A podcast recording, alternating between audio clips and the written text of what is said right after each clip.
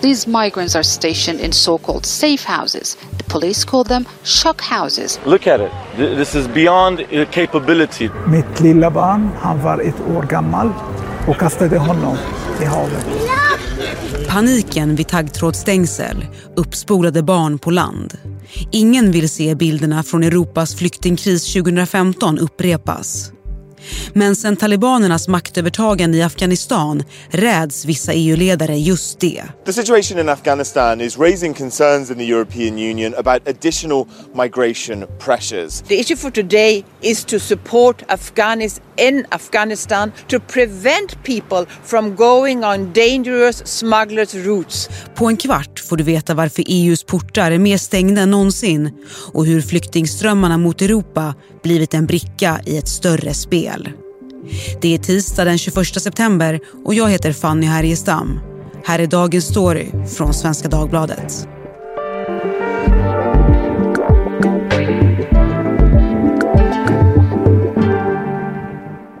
Teresa Küchler, du är EU-korrespondent för SvD. Hur viktig skulle du säga att migrationsfrågan är inom EU? Den är jätteviktig för att den är så viktig för varje enskilt land. Det, det, det, är väl få länder i Europa där det inte finns partier som både vinner stort eller förlorar stort på sina hållningar kring invandring och asylsökande och flyktingar. Och därmed så skapas jättestora gräl mellan EU-länderna om ett land inte vill ha asylsökande och kanske skickar dem vidare till nästa. Då blir det landet förbannat och säger men vi vill inte ha era som inte ni tog emot. Och så bråkar de om liksom, vem som ska ta dem eller hjälpa dem och sådär.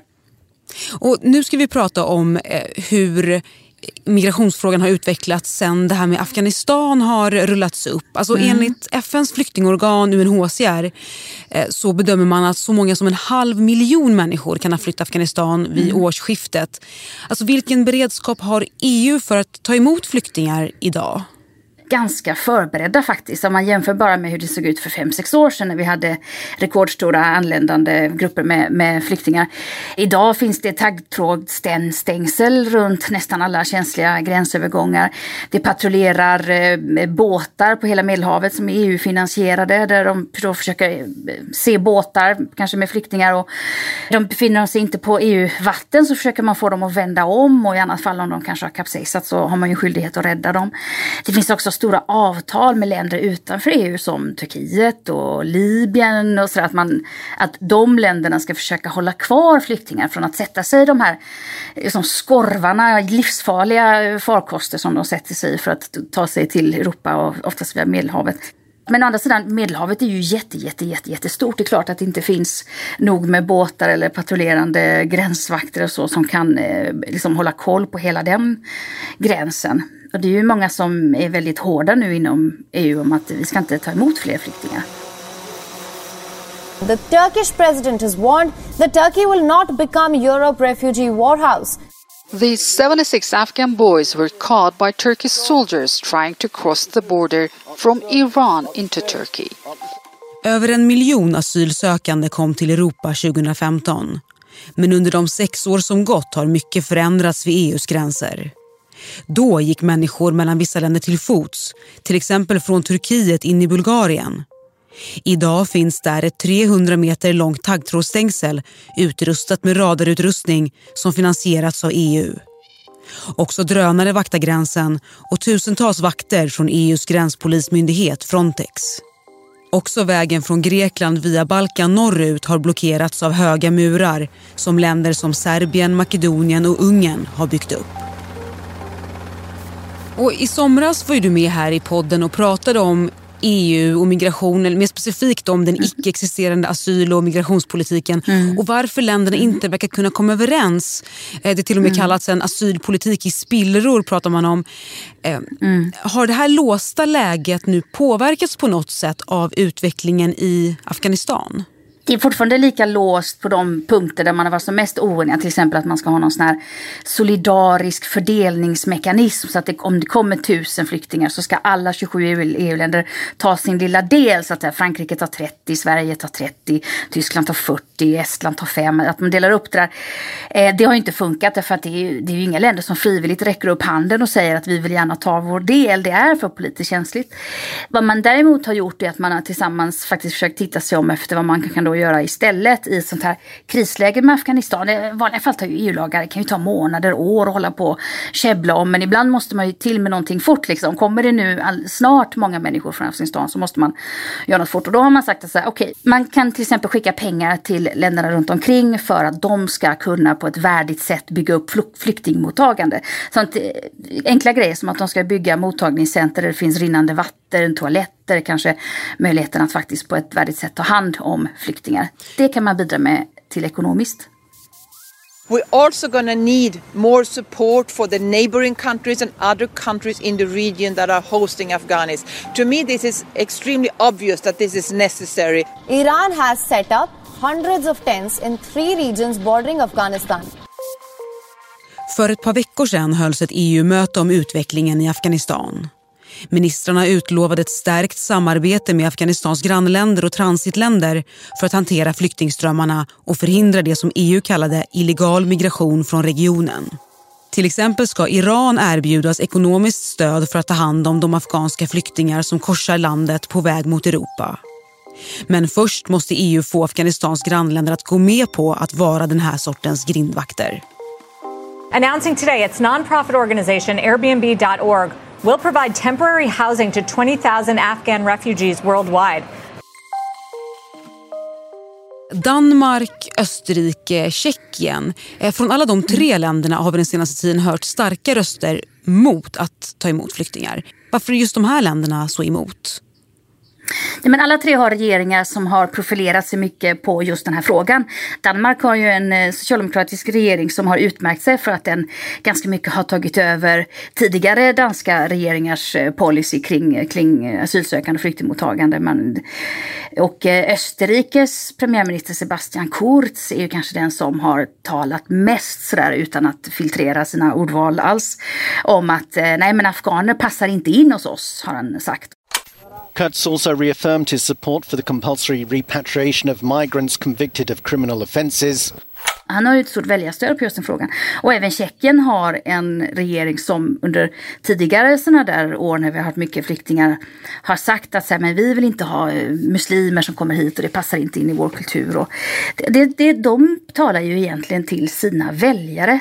För att Alltså Danmark och Österrike har ju ganska stor eh, eh flyktingmottagning. Eh, det är ju de länderna som kanske inte sa någonting på det här toppmötet som är intressant. De länderna dit det inte kommer så himla mycket flyktingar. Vad vet jag? Irland, Estland. De länderna som är så långt bort så att det sällan liksom, tar sig någon till dem. Att de inte säger någonting är kanske lika spektakulärt som att länder som ofta pratar om flyktingpolitik återigen gör det. Och om vi återvänder då till det här med 2015. Alltså under det året mm. när mer än 1,3 miljoner kom till Europa. Mm. De flesta var på flykt undan krig, bland annat i Syrien. Då var det ju Tyskland och Sverige som tog emot flest asylsökande. Kan det bli så nu igen? Jag kommer nu vädja till svenska folket idag att ha tålamod med det som nu följer. Att öppna sina hjärtan. Mitt Europa bygger inte murar! Vi hjälps åt när nöden är stor. Om de där siffrorna tvistar de faktiskt en del här. Men man kan säga så här kort sagt så är det en 7-8 länder av eh, e EUs 27 länder som är de största mottagarna av, eh, av flyktingar per capita. Sverige är ett, Tyskland är ett, men Frankrike är ett jättestort mottagarland. Belgien är ett stort mottagarland. Det är två fransktalande länder och det är mycket framförallt afrikaner, kanske från det gamla fransktalande Afrika som söker sig dit. Det är också Nederländerna, Italien tar emot otroligt mycket flyktingar och sen har vi en helt egen liga så har vi Grekland. Och varför har vi Grekland som helt egen liga? Jo, men det är ju en ren geografifråga. Grekland ligger ju precis i infars, infartsvägen in till Europa från eh, österifrån, från Mellanöstern men även eh, längre eh, öster därom. Så att de här länderna står i stort sett för ja, men, kanske 90 procent eller så av EUs flyktingmottagande. Så att visst, det är klart att det kan hända igen att, att kommer det stora grupper flyktingar att de söker sig till länder där de vet att de har en möjlighet att få asyl kanske, där de kanske har släktingar, där de kanske har... Det finns informationsnätverk som till exempel eh, som säger att ja men kom till Sverige eller kom till Belgien. Så, så kan man söka asyl här, det finns upp, upparbetade kanaler. Det är väldigt få som får reda på att de ska åka till Estland eller Litauen. Liksom. Sannolikheten är kanske att EU inte kommer ta emot så många, att människor kommer stoppas vid EUs yttre gräns, eller? Tar det oss in i Grekland så har ju Grekland inte ett annat val egentligen än att ta hand om de som har kommit. Det finns ju naturligtvis internationella flyktingkonventioner och sånt där som är ristade i sten. Man kan inte bara liksom slänga tillbaka dem på öppet hav och sådär. Och då, där hänger det lite på att vi, EU har ett gemensamt, alla EU-länder tillsammans har ett, ett, avtal med Turkiet om att eh, turkarna ska hålla kvar personer från att ta sig till Grekland. Men skulle det turkiska styret bestämma sig för att eh, men vi är trötta på att vara era liksom, gatekeepers här utan nu, nu får ni ta hand om era egna, då är det ju Grekland som är först där. Och om då Balkanrutten, alltså från Grekland som jag sa, upp genom Balkan och till Centraleuropa, om hela den rutten korsas av massor med taggtrådstängsel och drönare och hundar och elektricitet ja då är det ju Grekland som sitter där faktiskt för att de inte kan ta sig någon annanstans.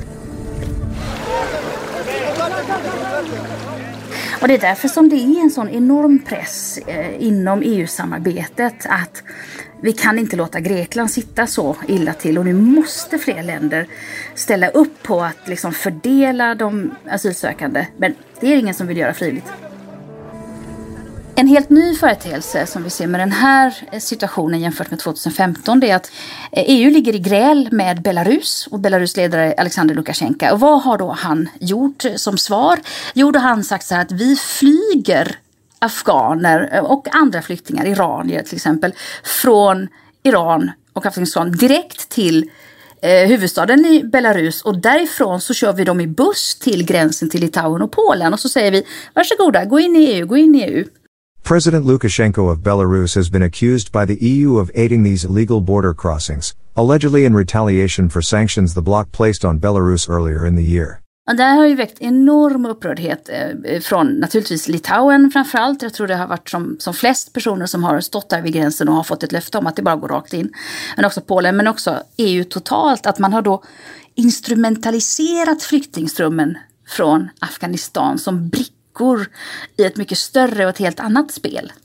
Och avslutningsvis då Teresa, om vi gör en lite kort framåtblick. Alltså, vad blir nästa viktiga grej att hålla koll på när det gäller EU och migrationsfrågan?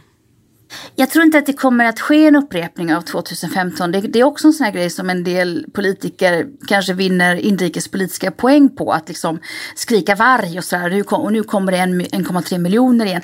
Det är inte så många afghaner som är på flykt. Och Dessutom är det mycket svårare att ta sig in i EU idag. Så att jag tror inte alls att vi kommer få samma diskussion som under 2015. Däremot så tror jag att vi kommer se att eh, i slutändan så är det så här att cash är king. Om man inte kan komma överens om gränser och flyktingfördelning och vem som ska göra vad, då kan man göra så här, okej okay, vi öppnar plånboken istället. Då skickar vi pengar till grannländerna till Afghanistan. Eller så betalar vi något land som inte vill ha flyktingar för att de istället ska flyga ut flyktingar och så vidare. Pengar tror jag är enda lösningen här. Frågan är egentligen, ska man använda morötter eller piskor för att få talibanerna eh, som har makten nu att inte bete sig så otroligt grymt som den förra omgången talibaner för, för 20 år sedan. Eh, ska man dra in biståndet eller ska man snarare säga tvärtom att om ni nu liksom håller er och, och, och, gör vad ni har lovat, att vara lite mer resonabla, då kan vi fortsätta med bistånd. Och sen kanske man tittar över såna här handelssituationer. Alltså EU är ju inte en militär makt som kan skicka missiler eller, eller vapen på det viset, eh, utan EU är någon slags handel och förhandlingsorganisation som gärna kommer med lagböcker snarare än, än pistoler i händerna. Men de kanske säger så här, okej okay, men vi vet ju att ni har vissa produkter vi vill ha, mineraler, gas och sånt där kan ni nu hålla er någorlunda lugna så, så, så kan vi se om vi kan fortsätta ha handelsutbyte med Det är där man måste titta. Ska man då ge talibanerna en morot, handel och bistånd? Eller tänker man att de bryr sig inte ändå så att nu måste vi straffa istället, nu stryper vi allt. Jag tror att vi kommer att se väldigt mycket av dessa diskussioner framöver. Tack Teresa Küchler för att du var med i Dagens Story. Tack själv. Och Teresa Küchlers analyser om EU och Europas länder hittar du förstås på svd.se. Och du som lyssnar på Dagens Story kan få två månaders digital läsning gratis. Gå in på svd.se prova.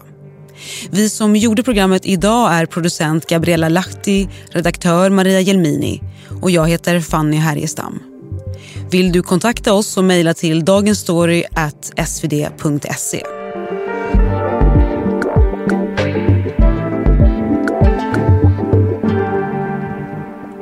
Ljudklippen idag kom från Washington Post, TV4-nyheterna, Euronews, CNBC, World is One, Al Jazeera och Forbes.